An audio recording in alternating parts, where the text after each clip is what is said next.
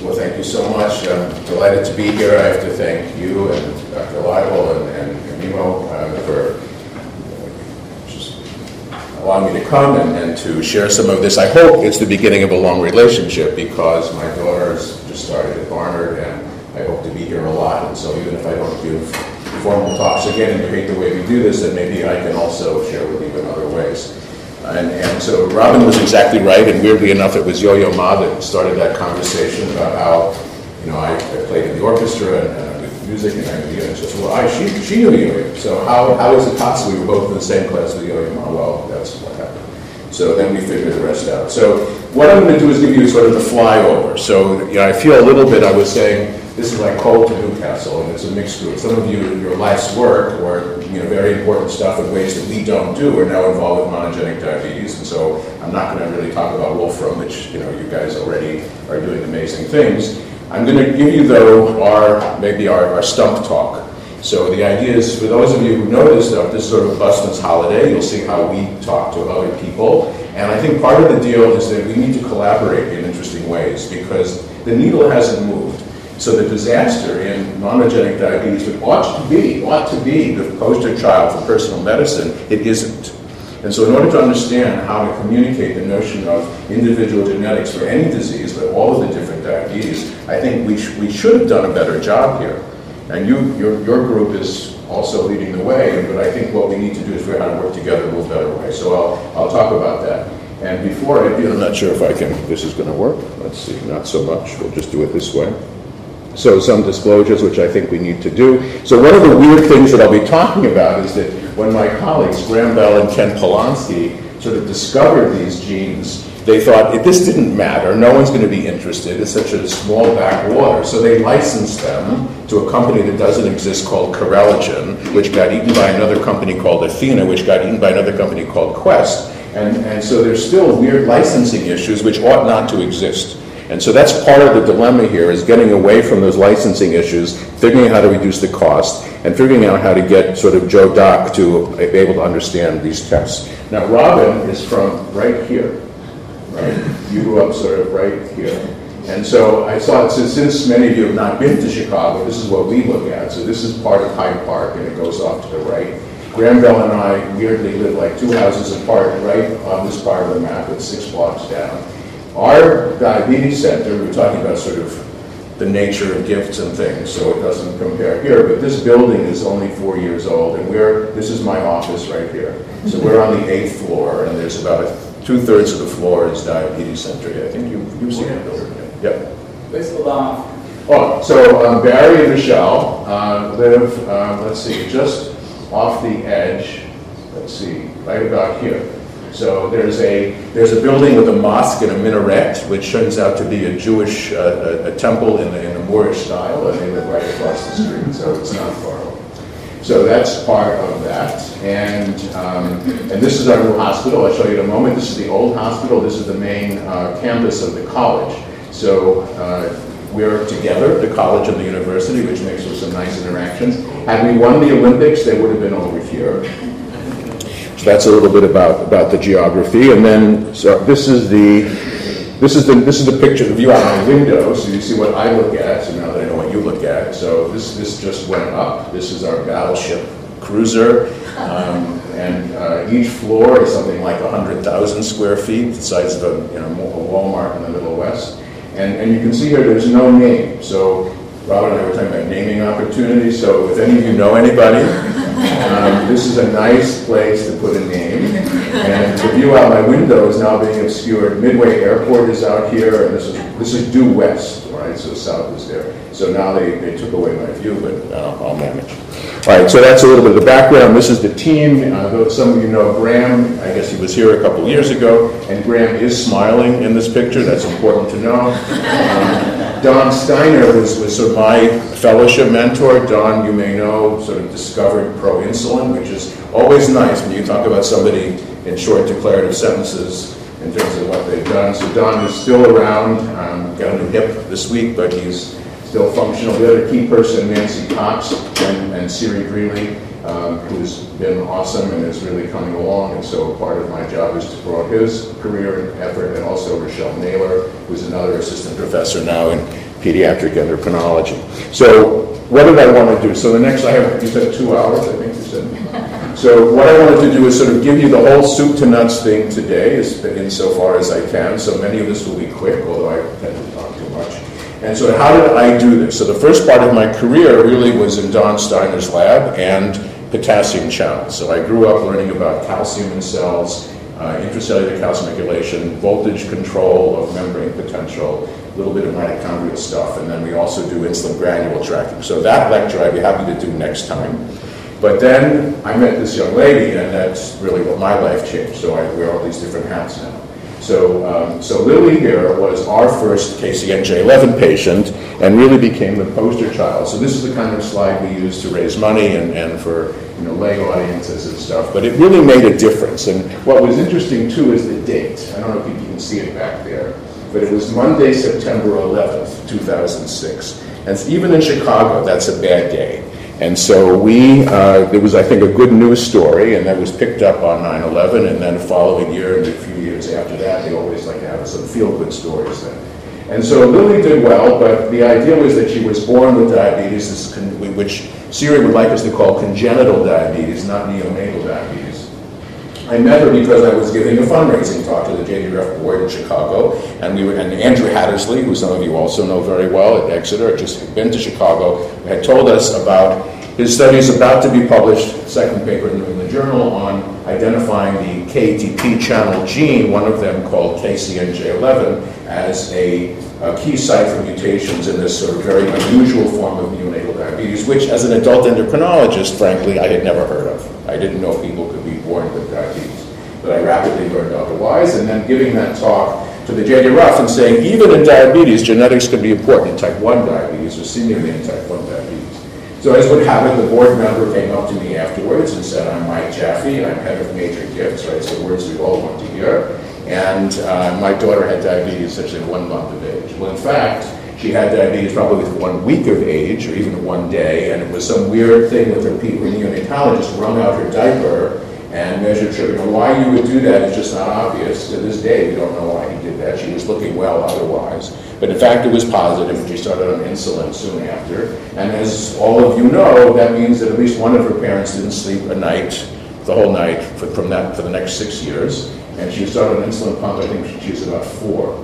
So when he came up to us, I said, we can figure this out because we have Graham Bell. So I went back to Graham, and within, Graham had already done, I didn't know this, but with Eva Hatut in Southern California, he had already been involved in one case, knew about it, although hadn't mentioned it to us. So I talked, talked about this case, and within maybe a week, we had the primers, and sure enough, she had this interesting R201C mutation. And she's been out, and as you'll see, this is, I'm not sharing HIPAA violations or anything, but this family has been very amazing in terms of getting the word out. So within a week, we switched her from insulin, and you know, that was a kind of a miracle. And this, again, this is kind of the fundraising talk. So uh, the idea, this was one of the, from the New England Journal paper, which fundamentally I disagree with. Many of the ideas here, all cartoons and models are wrong. They just should be wrong in interesting ways, I think somewhere I've said.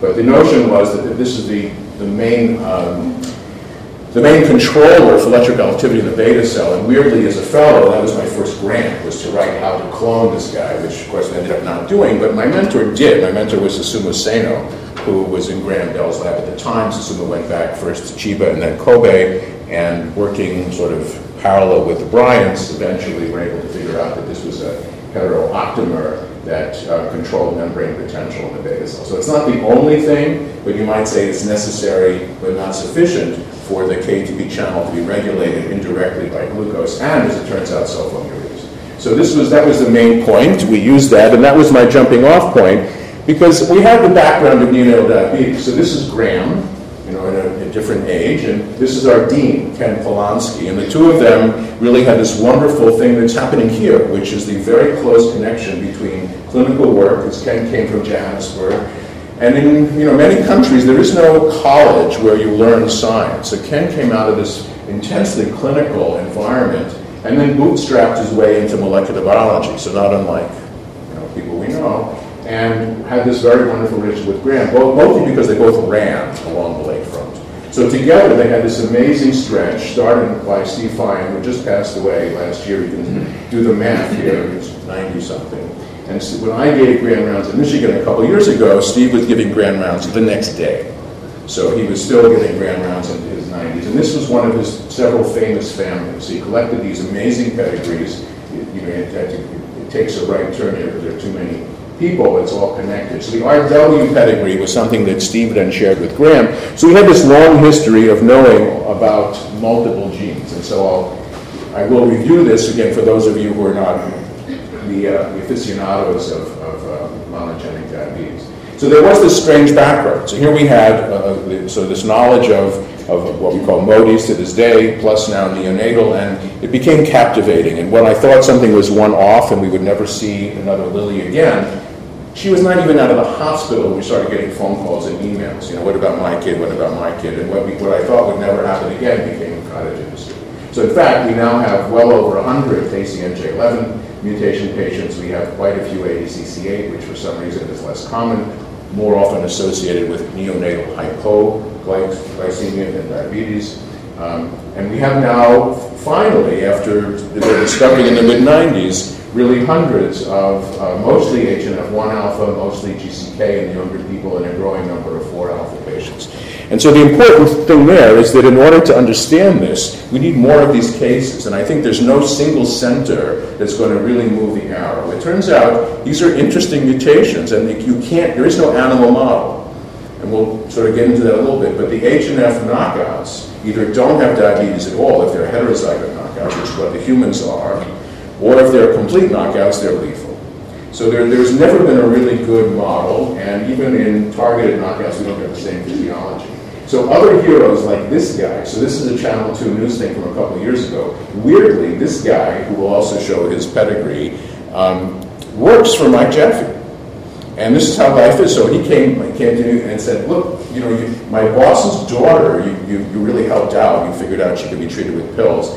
But I have this weird diabetes that also, I mean, I was 14, I had a sports physical, I peed into a cup, it was positive, I've been on insulin ever since. Sometimes I take insulin, sometimes I don't take insulin, my A1Cs are always like 6 to 7, and nobody can figure it out. Well, he didn't have a family history of diabetes, but he was C-peptide positive and he was antibody negative. and I said, oh, I would give it a shot. And as you'll see, so he has, in fact, MODY 3. And so how lightning strikes, you know, sort of one extended family. And he's been also very upfront in trying to spread the word, and he also has been off insulin from the day of diagnosis. So what do we want to do? So I, I, I just want to fly through a couple of things. You know, so we have all of these all of these genes, which really just scratch the surface. You know, some of your favorite ones are here. You know, the Wolfram one and two, but there's also Wolfram X that you know is I think very interesting. And, and then the question of how much of these are different. They have different names, we have sort of different headings, but now I'll talk a little bit today about the insulin gene. So is that really the same as ER stress or is it a different thing? So I just want to set that out and go through it fairly quickly. Um, and we have a few oddball things here that I'm not even sure what to call them. So the cell, the CEL, which is a lipase in the exocrine pancreas, has been associated by um, Pål Njølstad, mostly in Norway, as a kind of MODY. But, you know, it's an exocrine pancreas disease. I don't understand that. And so if you can account that as a MODY, you might as well count cystic fibrosis as a MODY. And so this is, it broadens your thinking a little bit if you consider it that way. To this day, I don't think we know for sure whether CFTR affects insulin secretion directly or indirectly. indirectly. And I'm, I'm working with a group in Iowa on that, but it has to do with ferrets, and that's another story. So this is these are the numbers that we think we understand. So unlike things like Wolfram, it's dominant inheritance. We have this diagnosis. We're trying to understand the numbers because the more we look, the more we find.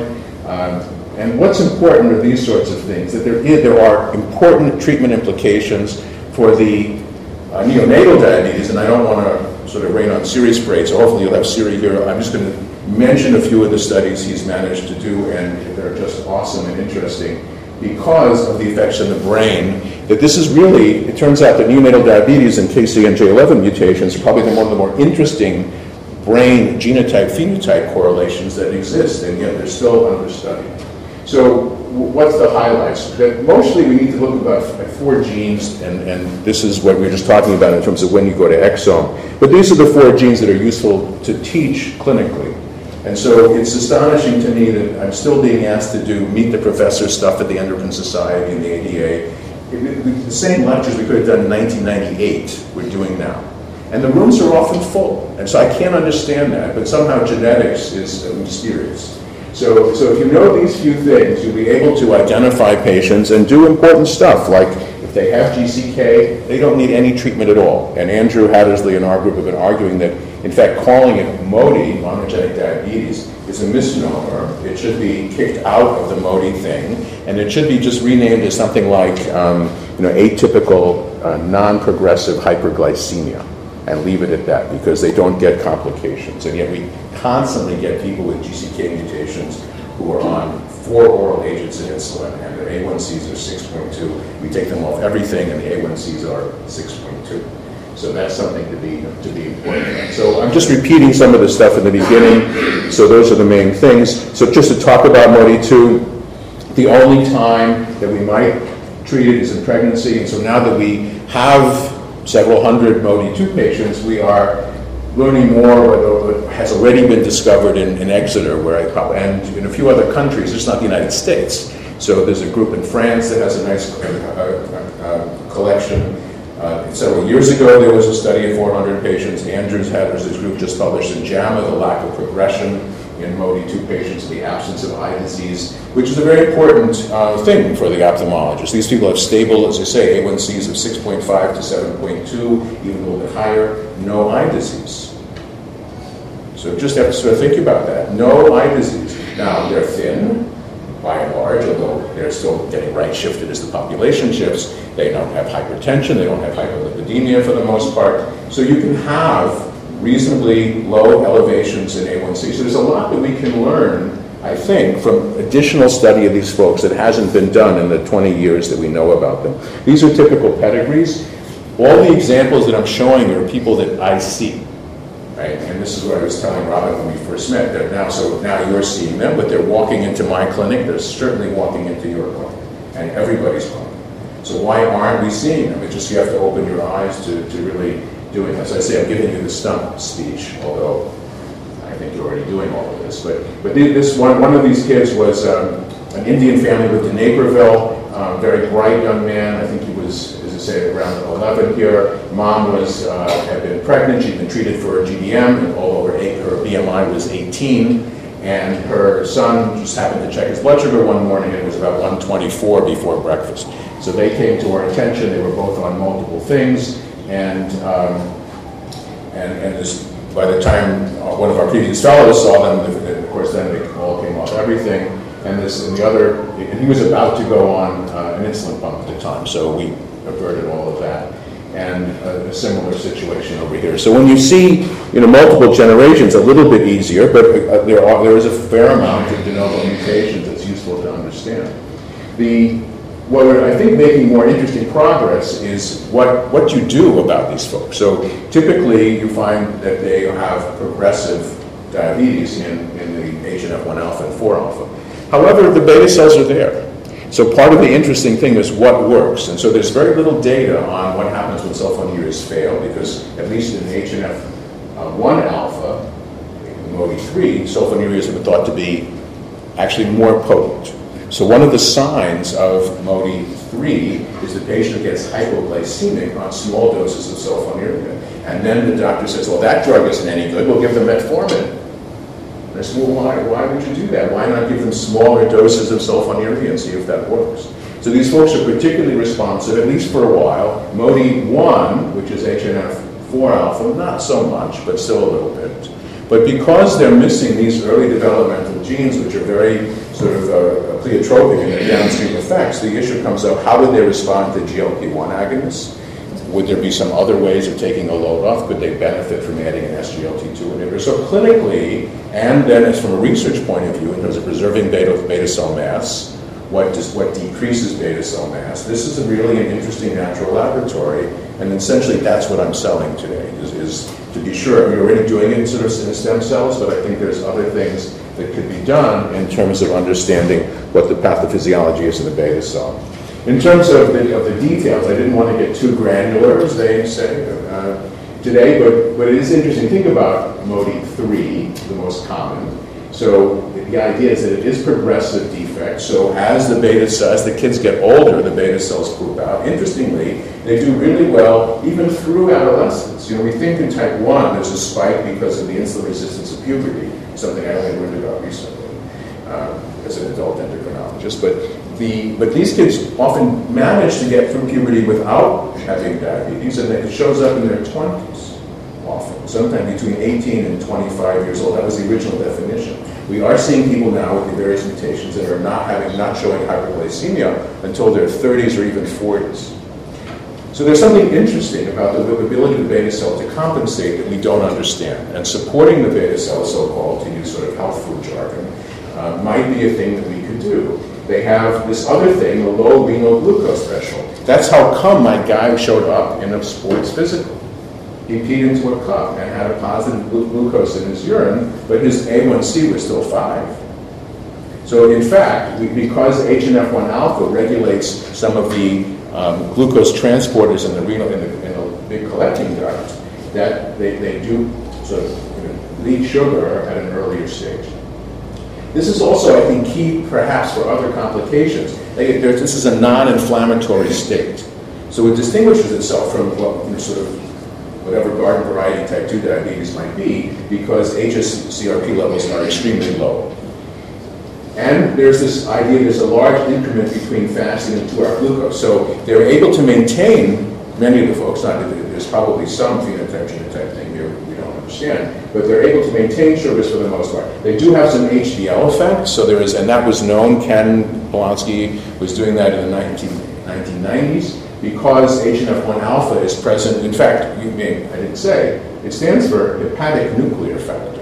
So people forget that. It was the major, one of the major liver developmental transcription factors. And one of the downstream targets in the liver is, in fact, uh, many of the cholesterol intermediates. So LDL and HDL are both slightly affected and in interesting ways in these mutations. So some of them have increased HDL, but some of them seem to have LDL. So you, so you can get very granular on each one, and obviously I'm not going to do that today, but it's extremely interesting. These are three pedigrees that, again, walked into my clinic. This is our guy who had no family history. And by the way, his, they were his actual parents, right? So there's always this sort of what we call non-paternity issue. But, um, but he, in fact, these were his biological parents. This was another interesting family. You can tell by the pedigree there's something interesting. How did we know all this? This is a Mormon family. And this guy was a lawyer in Chicago who walked into my clinic, and everybody in his family gets diabetes at age 18 with DKA, so it's a very profound diabetes, and the BMIs are all also 18, so it's a confluence of numbers. And what, so sadly, we sorted it out, but he only talked to the folks who were still in Salt Lake City.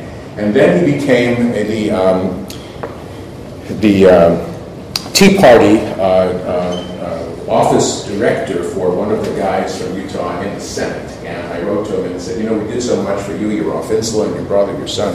You know, how about a little diabetes research money? And he wrote back to me, he said, thank you very much for helping my family. And then, uh, and then this is a this guy here is a, is a, faculty member who also is from Gujarat, and he's in uh, one of the Midwestern medical schools. He was concerned that even though his BMI was 17, and he exercised strenuously. His blood sugars were going up. His brother had diabetes in his 40s, and his dad died of diabetes. So in fact, they had an HNF1 alpha mutation that has still not been described. So although it certainly seems pathogenic.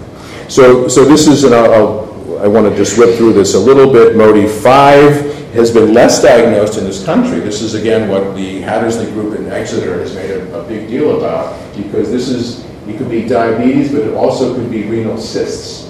So when you see something that looks MODY-ish, and there may be some early kidney disease, so that's when you have to think about this. And this has, again, other implications because some people in the same family might have diabetes. Other will get, in fact, renal disease to the point of needing a transplant.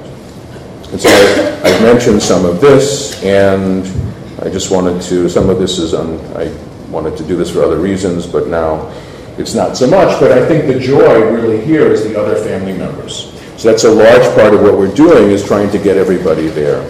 So just to re- remind you what we're doing and then to get into some of the actual research, it's really these four genes. I want to spend some time on the insulin mutations since that's part of what I had a role in. I want to talk to you a little bit about 6q24 because I think that's a stem cell opportunity. that I don't know, have you already, you have done 6q24 with stems? So that's, that's an opportunity. We don't understand why these people have diabetes at all. And then, and we already talked about KCNJ11, but I wanted to mention some of the brain stuff that Siri's doing. So um, this you know, this is just taken from Hadley's paper, but this is our experience that, you know, that because we've had pediatric endocrinologists tell us, you know, insulin works so well. You know, why would you want to put these kids on an adult drug like a sulfonylurea? It, could do stuff, you know, it could make them sick. So, it, so then when my head stops exploding, I, we, we then took go back to this, they all do better, nobody has any problems. There are rare hypoglycemias in these kids, but it turns out we've had families where the kids, where mom gives the dose, dad gives the dose, the kid takes the dose, so they get roughly three times the dose, which is roughly 10 times the adult dose, and they do just fine. So it turns out that once you block KATP, it stays blocked. You can't block it any more than blocked.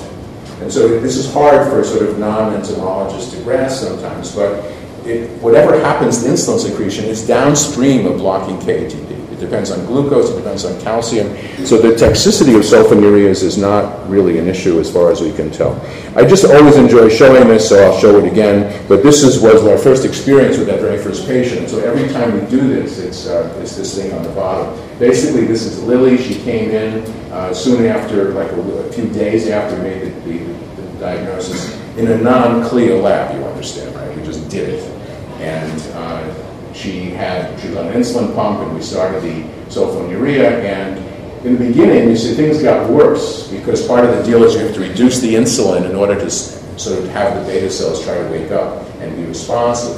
What's so interesting about this disease is that you can think about these beta cells as being a sort of an embryonic rest of tissue of cells. They're not doing anything. And in fact, they're not even doing what they're, they have some low calcium, they're in a sort of a a, state of stasis as far as doing what they should be doing. So it takes a few days for them to sort of rev up, I suspect, and start making ribosomes and, and everything else that would be involved in making an exocytotic granule of insulin. But finally, by the fifth day of sort of, you know, did she have the ketones? You guys know what you're doing.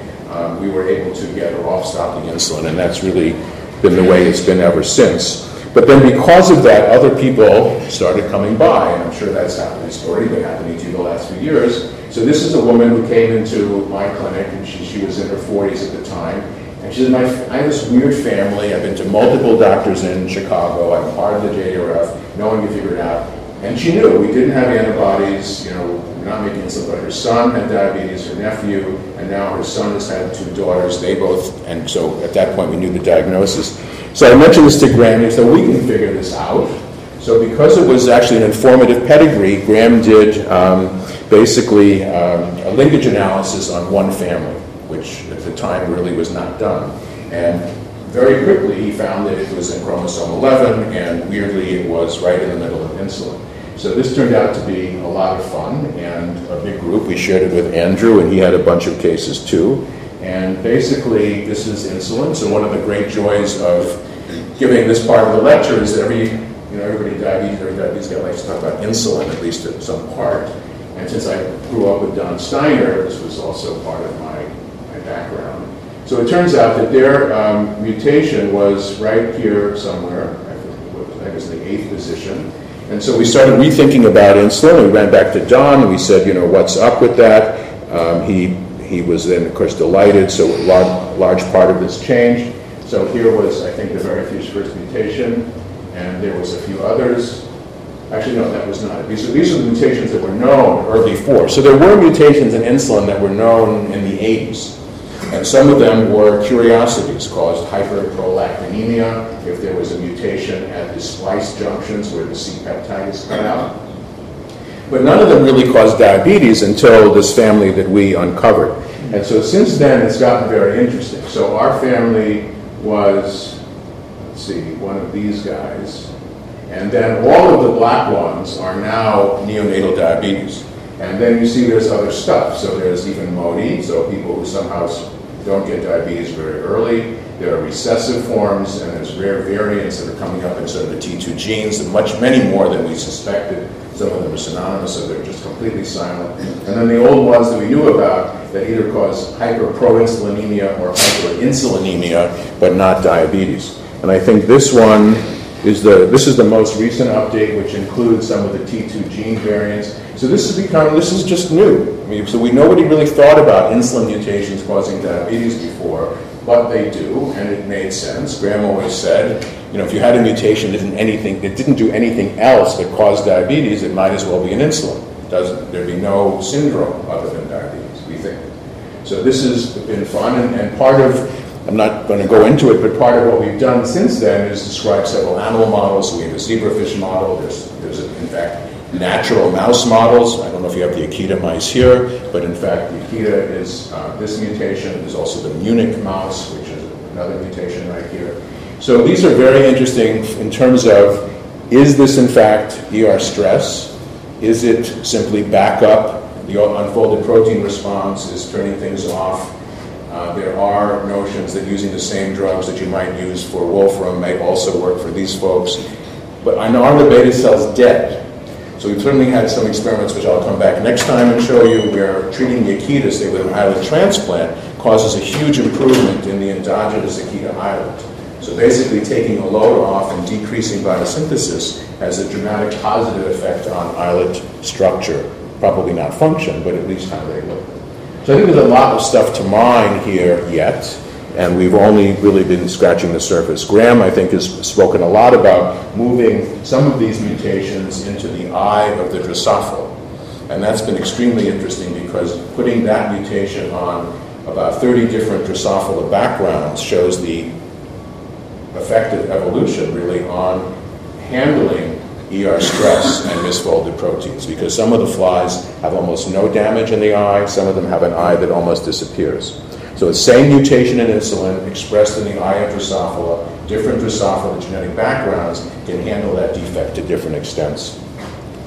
And let me just give you, yes. Eisenbarth's model for the development of type 1 diabetes includes the instruction of the immune system early on not to assault insulin. So you would predict that these guys would be, giving them insulin, for example, would be a, not a great thing for them sense that they would recognize it as, they would make antibodies against it and destroy their beta cells. Well, up to a point. So we thought about that a lot, but then when we had two kids that we could follow as they developed diabetes, they, they continued to make insulin well into the second year of life. So it's probably long enough to instruct the thymus, but that experiment hasn't been done. We thought about doing islet transplants in the older folks. For a variety of reasons, they're, they're, these are, in general, not the best controlled people with diabetes. So that, that just hasn't been done. No one's looked in detail at the T cell subsets or whether they respond or not, but that's exactly something that we've thought about. If we could get more patients and have a study that would be something useful to do. And that I don't think has been looked at in the mice either, but it's a different problem.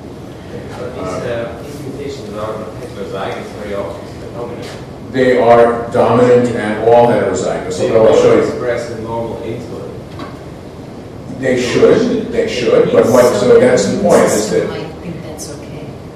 I don't think the immune system is record. They don't have antibodies to insulin, with what we looked at. So the idea is that having one bad insulin is enough to shut down the islet completely.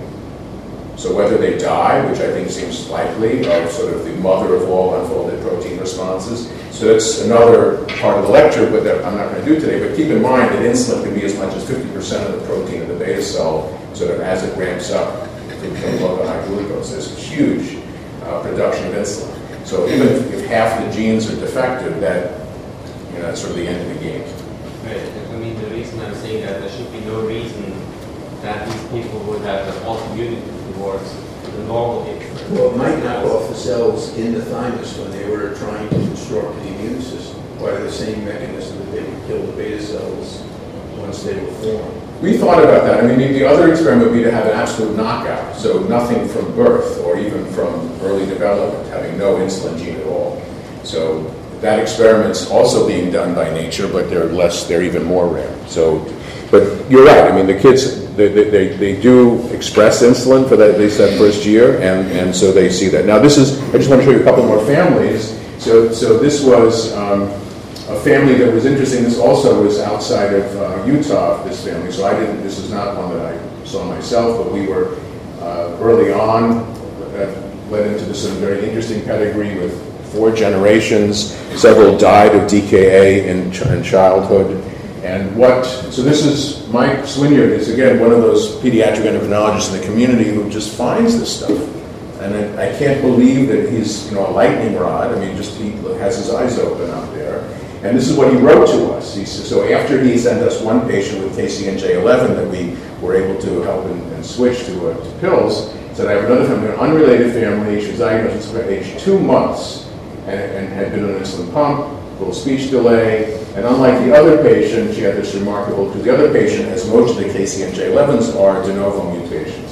So this one had this very interesting pedigree, father, paternal grandfather, and so on. So what um, Graeme did was he put Nancy Cox and Piper Bello on the case. Piper was a fellow with Nancy at the time. They repeated the linkage, and it kept coming up insulin, even though we couldn't find any coding abnormality in the insulin gene. And then, as we were sort of spending four years working on this, uh, this family also then was caught up in the search study, so that made us crazy one day. The search people called us and asked for the mutation. We said, you know, we haven't published it. So, but meanwhile, we read about it. So two different groups, the, the Hattersley group and another group in Spain, uh, had a similar story. And the idea, this was the first splice site mutation. So it's a minus, I forget now exactly, minus, it's an intron 2, it's about minus 20 or, or plus 20 into the intron. So creating a, um, a new splice site, also then creating an abnormal insulin. So these are still uh, dominant mutations.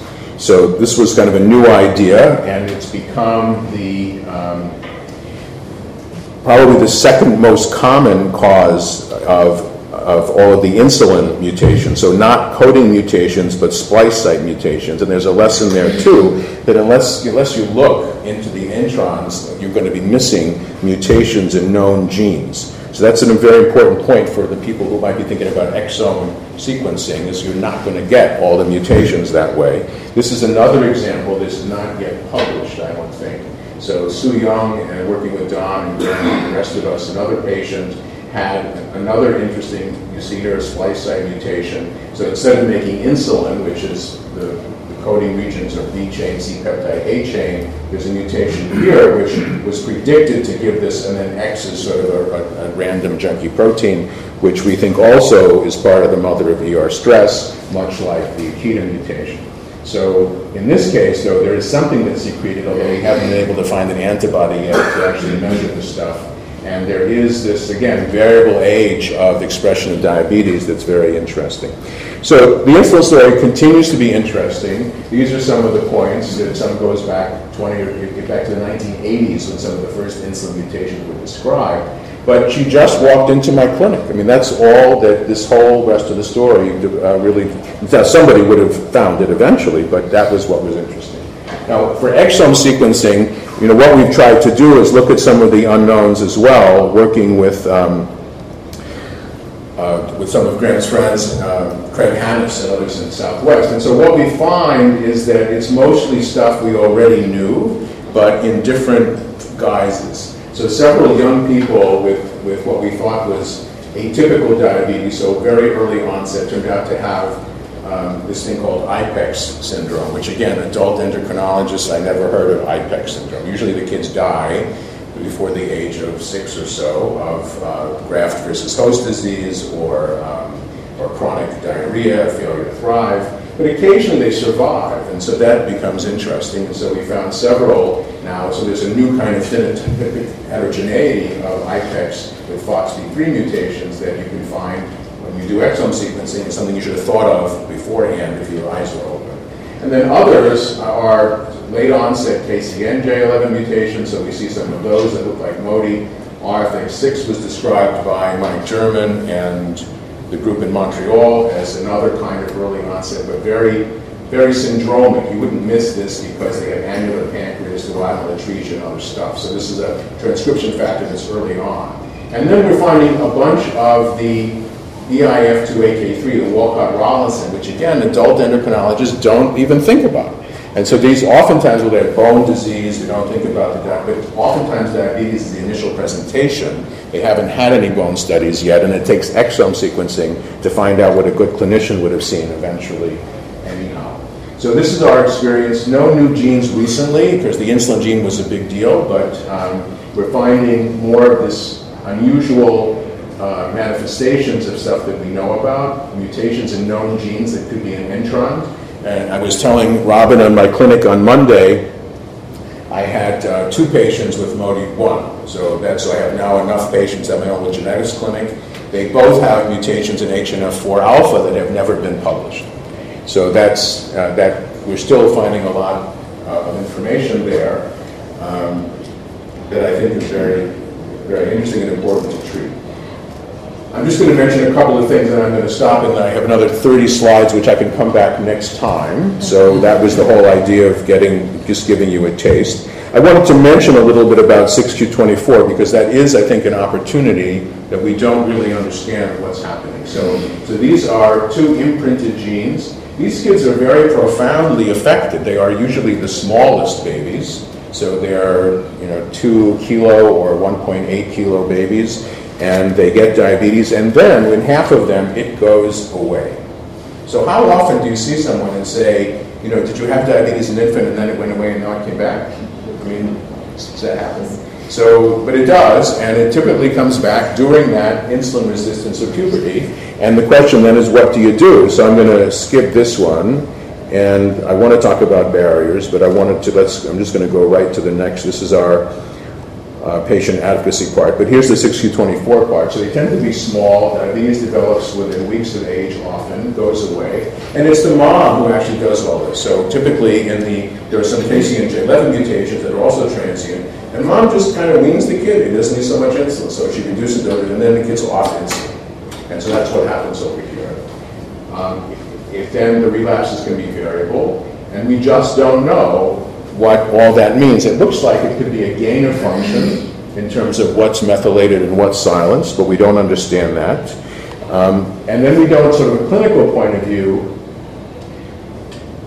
they were all being treated with insulin, all, I mean, you know, a very small number of cases. So what Siri has been doing is to see whether we can get them off insulin. This is an example of some of that, and I'm just going to hit the highlights, and hopefully he'll come back and talk to you in more detail. But you see agent recurrence from anywhere from 12 to 27 years, and then once we get a hold of them and we try other stuff, we try glyburide, we try a DPP-4 inhibitor. If they're a little fluffy, we might add metformin, and, uh, and then maybe even um, a uh, long-acting GLP-1 agonist if possible. And by and large, we get very, so here's a C-peptide test with and without sulfonylureas in such a 6q24 young adult. And by and large, we get very impressive changes, and we have, in fact, been able to get them off insulin that way. So I'm going to wrap up with a couple of other ideas. One is that it's cost effective. Part of what the group in Maryland just got a grant about through um, through a genetics translational study section, which was sort of surprising to us, is getting to the people in the Maryland, Baltimore, Baltimore, Maryland area to see why providers are not covering genetic testing because it's basically insane, right? If you can take somebody off insulin, and so you can you can do the math, and in fact, Rochelle and uh, Dave Carmody and Priya John, working with Elbert Huang, have done the math, and this is the math.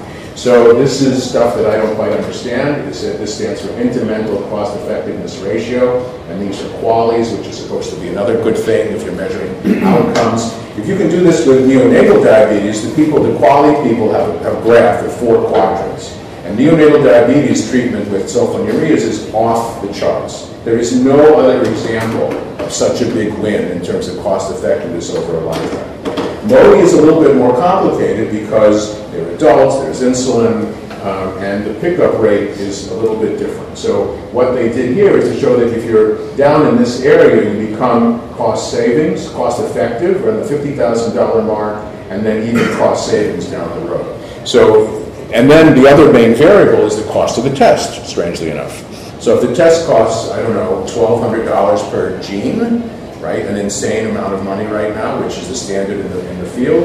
Uh, it's not very cost effective depending on how many you screen. If you raise the prevalence, it becomes cost effective even at $7,000 for a so called panel. And I think I'm, there's a few other things, I'm just, I'm gonna, well, I had a bunch of things I could have said, I want to skip to the end. So, so this was, you know, we think that all the laws should be, that there should be no more licensing of these things, and certainly Quest is doing BRCA one and BRCA two. They don't seem to care that they don't have the patent license on that, that's to Myriad. So, but we're stuck in this, in this place. We are trying to get the word out, as are you. We, we developed a panel through our CLIA-certified lab that now has about a 42 gene panel based on the Illumina assay, and we think we can do those 42 genes. The cost is around 500 to 800 dollars per run. So, you know, price in a clinic could be as much as $2,000 for a CLIA-based test, but that is what I think the field is going to, and if we can then get the word out that that's available, we'll be in good shape. So this is our sort of reimagining of diabetes, neonatal diabetes. You know, it's obviously not to scale in terms of incidence. Neonatal diabetes down here, glucokinase mutations get their own list. These are mostly dominant, but I suppose you could put, didn't make a thing for recessive or mitochondrial mutations, but that could go here and then type 1 diabetes, or autoimmune diabetes, and then over here is what we call idiopathic hyperglycemia, to quote Edwin Gale, otherwise known as type 2 diabetes. So Mike, uh, there's one more thing. This is Kevin. Kevin came to me uh, maybe last month, flew in from Oklahoma. He's a pastor in a small town. His doctor in Oklahoma City actually did the sequencing and showed that he had an HNF1 alpha mutation. And so, for reasons I don't understand, she decided to increase the insulin. He's a big guy. He's like 6'4", and he gained another 60 pounds as he went from insulin injections to four insulin injections to an insulin pump. He stopped running. He stopped exercising. He's a pastor. He's afraid he's going to hypoglycemic during during a speech. So he flew in, and as you might see such people too. And uh, what we did was we turned off the insulin and increased his oral agents. And now, um, within a week, he had stopped his insulin. He's lost 30 pounds in a month, and uh, runs and back together. So it's a question of just making the diagnosis and understanding what to do. And I'll just end with this. So this is the Jaffes. This is, let's see, Lily is here. And uh, they've made a movie. So this hopefully will be on public television in New York sometime soon. Picked up by WTTW in Chicago. And it's a little light on the science. It isn't a NOVA, but it is a discussion of the discovery of KATP channel mutations. There's what beautiful pictures of Andrew Hattersley striding across the moor with his dogs, and some wonderful images of uh, Fran Ashcroft from Oxford, and a little bit of us. So, um, so I think all of this stuff is fun because we are pushing the needle a little bit. So without Lily's family and some of the other kids that wouldn't have started, this is Fran, our other colleague, Susumu Seino, who uh, continues to work with us closely in the group at Exeter, mostly Andrew and Sian Ellard. So I'm going to stop there. If there's questions, time, I'll do that. But thank you for listening. I think we have time for a couple of questions. Yes. Hi, um, can you talk about using SGLT2, which is the MODY 3, and MODY 5, they have renal, perhaps SGLT1 focus more on intestinal non-absorption of the So we, so of course we thought about it, and I've even proposed to um, AstraZeneca that they give us lots of money to do that. Um, and they're, they're actually intrigued, you know, whether that would be something. But so far, have we even done it once? Uh, I don't think so. So, you know, we try to go with what's a little bit more in the end. If you've used SGLT2s clinically, you know that in men who get even one joint infection, it's a, it's a whole different ballgame for them. Guys just don't handle that well.